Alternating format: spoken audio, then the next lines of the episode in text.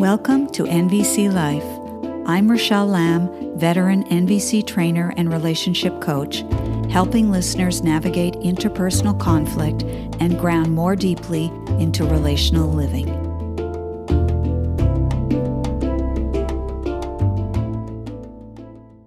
Greetings, fellow humans. In his workshops, Marshall Rosenberg would speak about how guilt, anger, shame, and depression are the four friends that let us know that we're not connected to our needs. I'm not going to try to break this down or elaborate on how this might be so. I thought I'd riff on it instead because a lot comes to mind as I reflect on the statement. For instance, is there such a thing as good shame and good guilt? I would personally say yes, there is.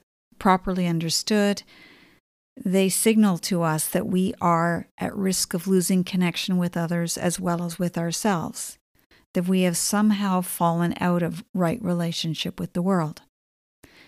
Now, you might argue and say, hey, wait a minute. Surely we can rely on others to provide feedback, right? And certainly, yes, that's true. But how open is the average person to receiving feedback from others that what they're doing isn't meeting needs or in service to life.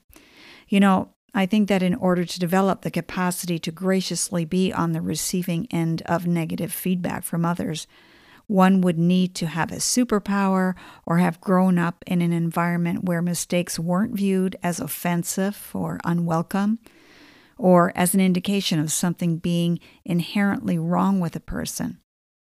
I recall Marshall's demonstration of a jackal parent teaching a child one of the most important things to learn to say in a jackal world.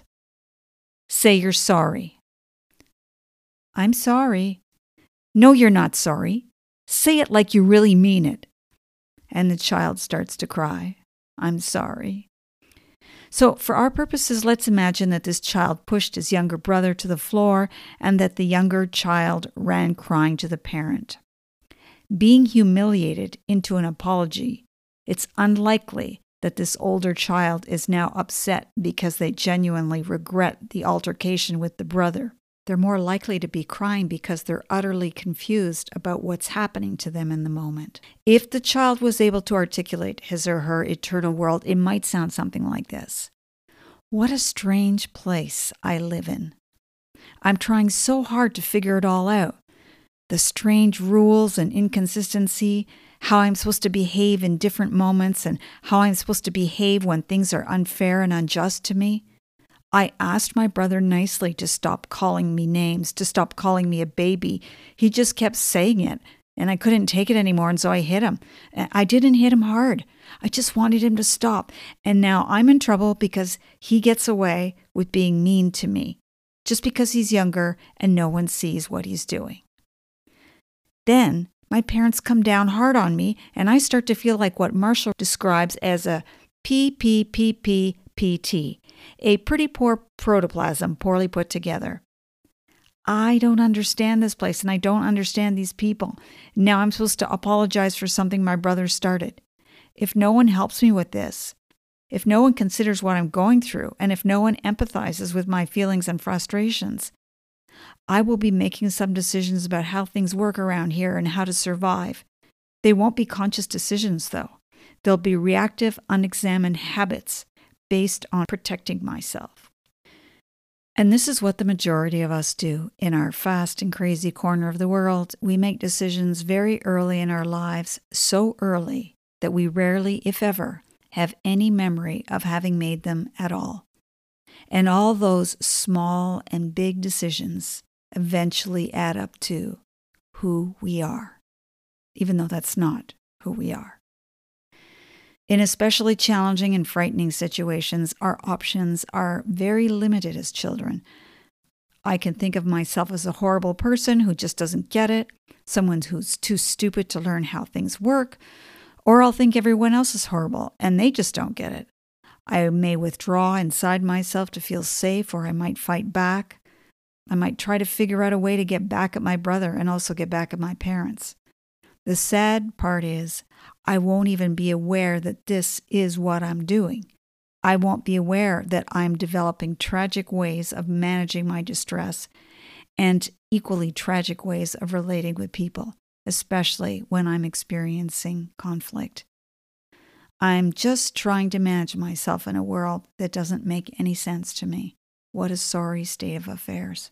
So let's go back to the shame and guilt that I opened with. The kind of shame that metastasizes when we've had no one to help us learn how to effectively navigate interpersonal challenges, and we essentially only have recourse to our early memories, the fragments we consciously remember, and the ones that we have no conscious memory of, that are nonetheless operating inside us. Memories that echo how we managed ourselves back then when we were only six years old, colored by how others described and evaluated us in those moments, which only made us feel worse. All happening at a time when we were young and so impressionable. That kind of shame reaches down into our very core. Those deeply unpleasant feelings become fused with our sense of self. I guess I don't deserve to be here. I guess I'm inherently flawed. I guess there's something inherently wrong with me.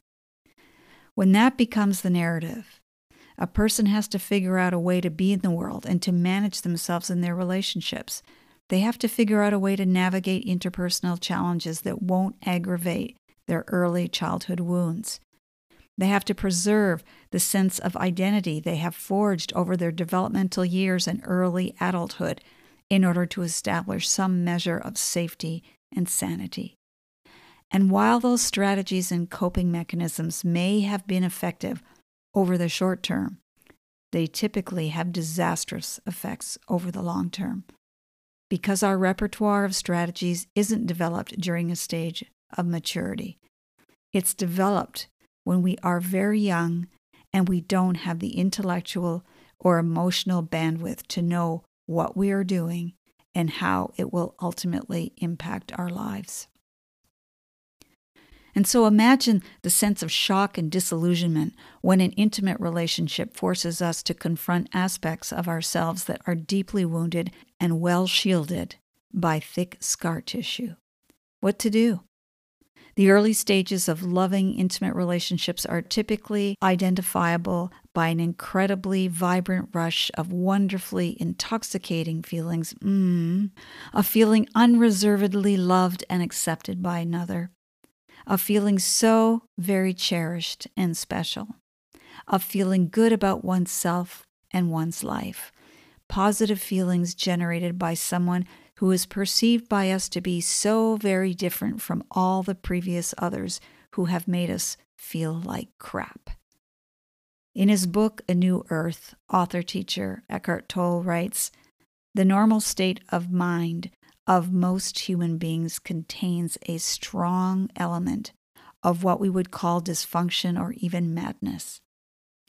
And if you've ever read or listened to Tolle, You'll likely be familiar with his term pain body, which he uses to describe a pattern of negativity that takes on a life of its own and seeks reinforcement through perpetuating those negative patterns.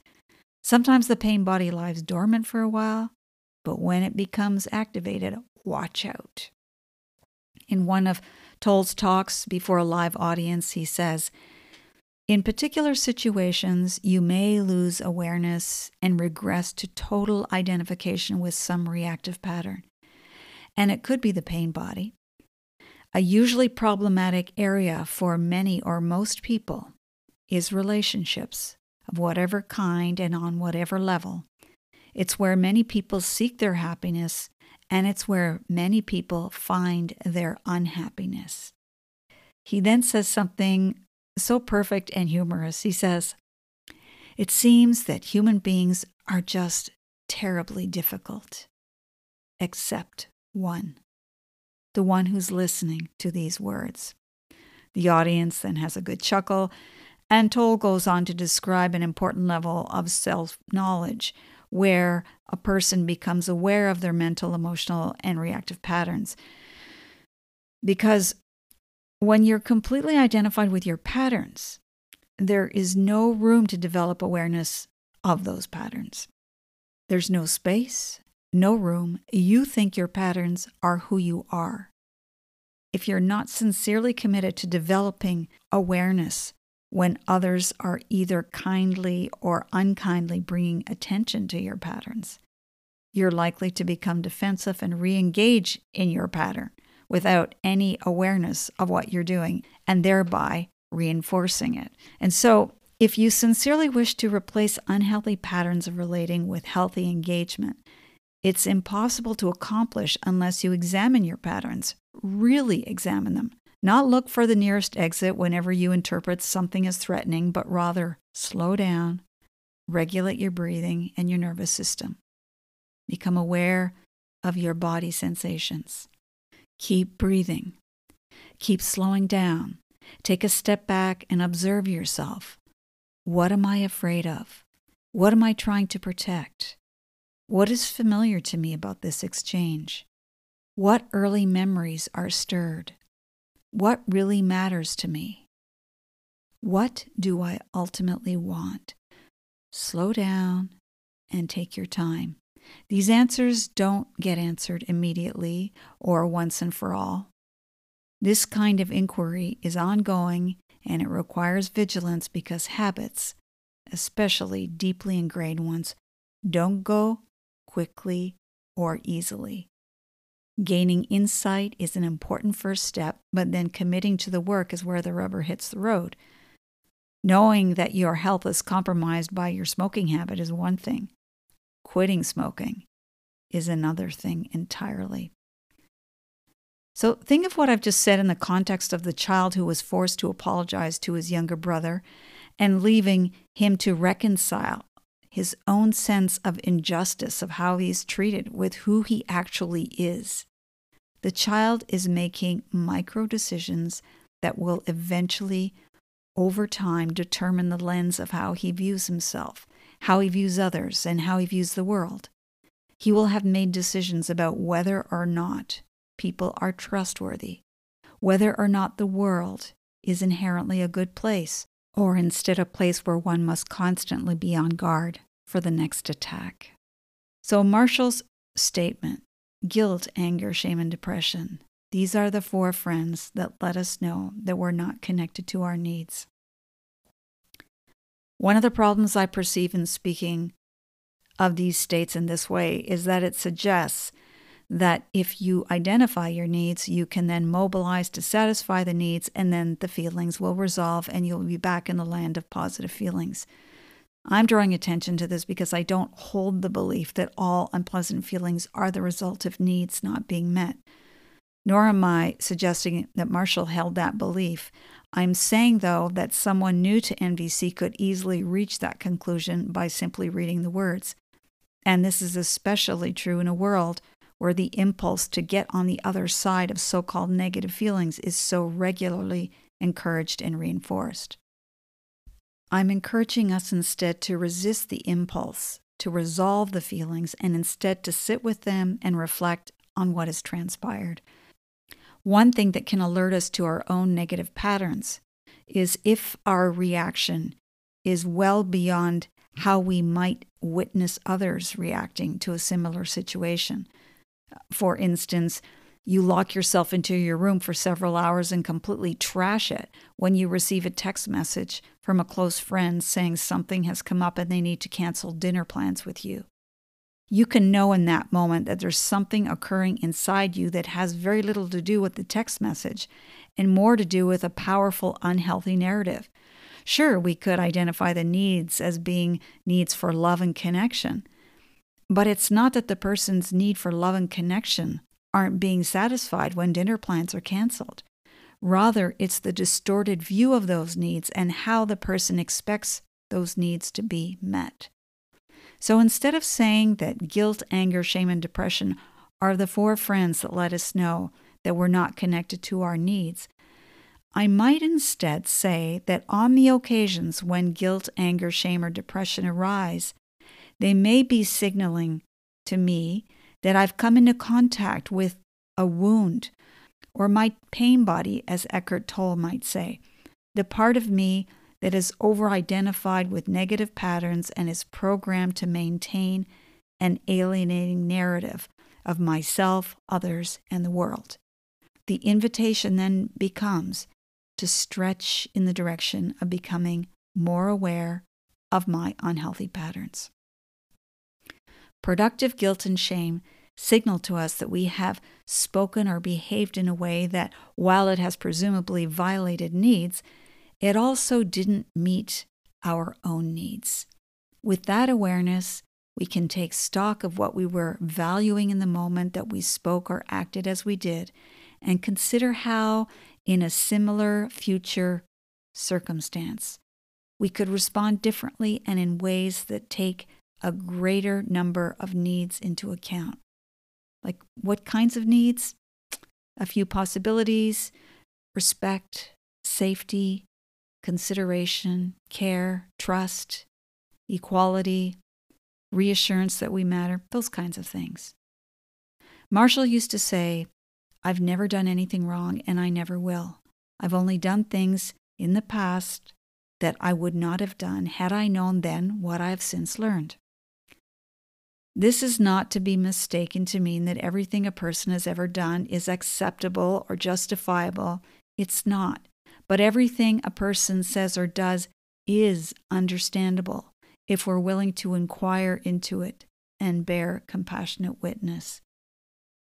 Henry Wadsworth Longfellow wrote, If we could read the secret history of our enemies, we should find in each man's life sorrow and suffering enough to disarm all hostility. So, where does this leave us? Hopefully, with more questions than answers, and also hopefully with a deeper appreciation and regard for the work of being human. It's hard work. We are complex beings and we are living in a messy world. A world made messy not only by our own choices and actions, but also made messy by living in the wake of the multitude of unexamined choices and decisions actions made by those before us, people who are also trying to survive and make sense of their lives. So go easy on yourselves, my friends. Go easy on yourselves and on your loved ones. And also go easy on those you don't agree with, and dare I say, your enemies. I hope you can make room for a sacred space inside yourself that is an enemy free zone and where all you see in that space is people suffering and trying their damnedest to live well, even as they often don't know how to do so. Thank you for tuning into NVC Life. For future episodes, be sure to subscribe on iTunes, Spotify, or YouTube. For free resources or to book a private session with me, head over to rachellelamb.com. Until the next time, stay sane, grateful, and generous.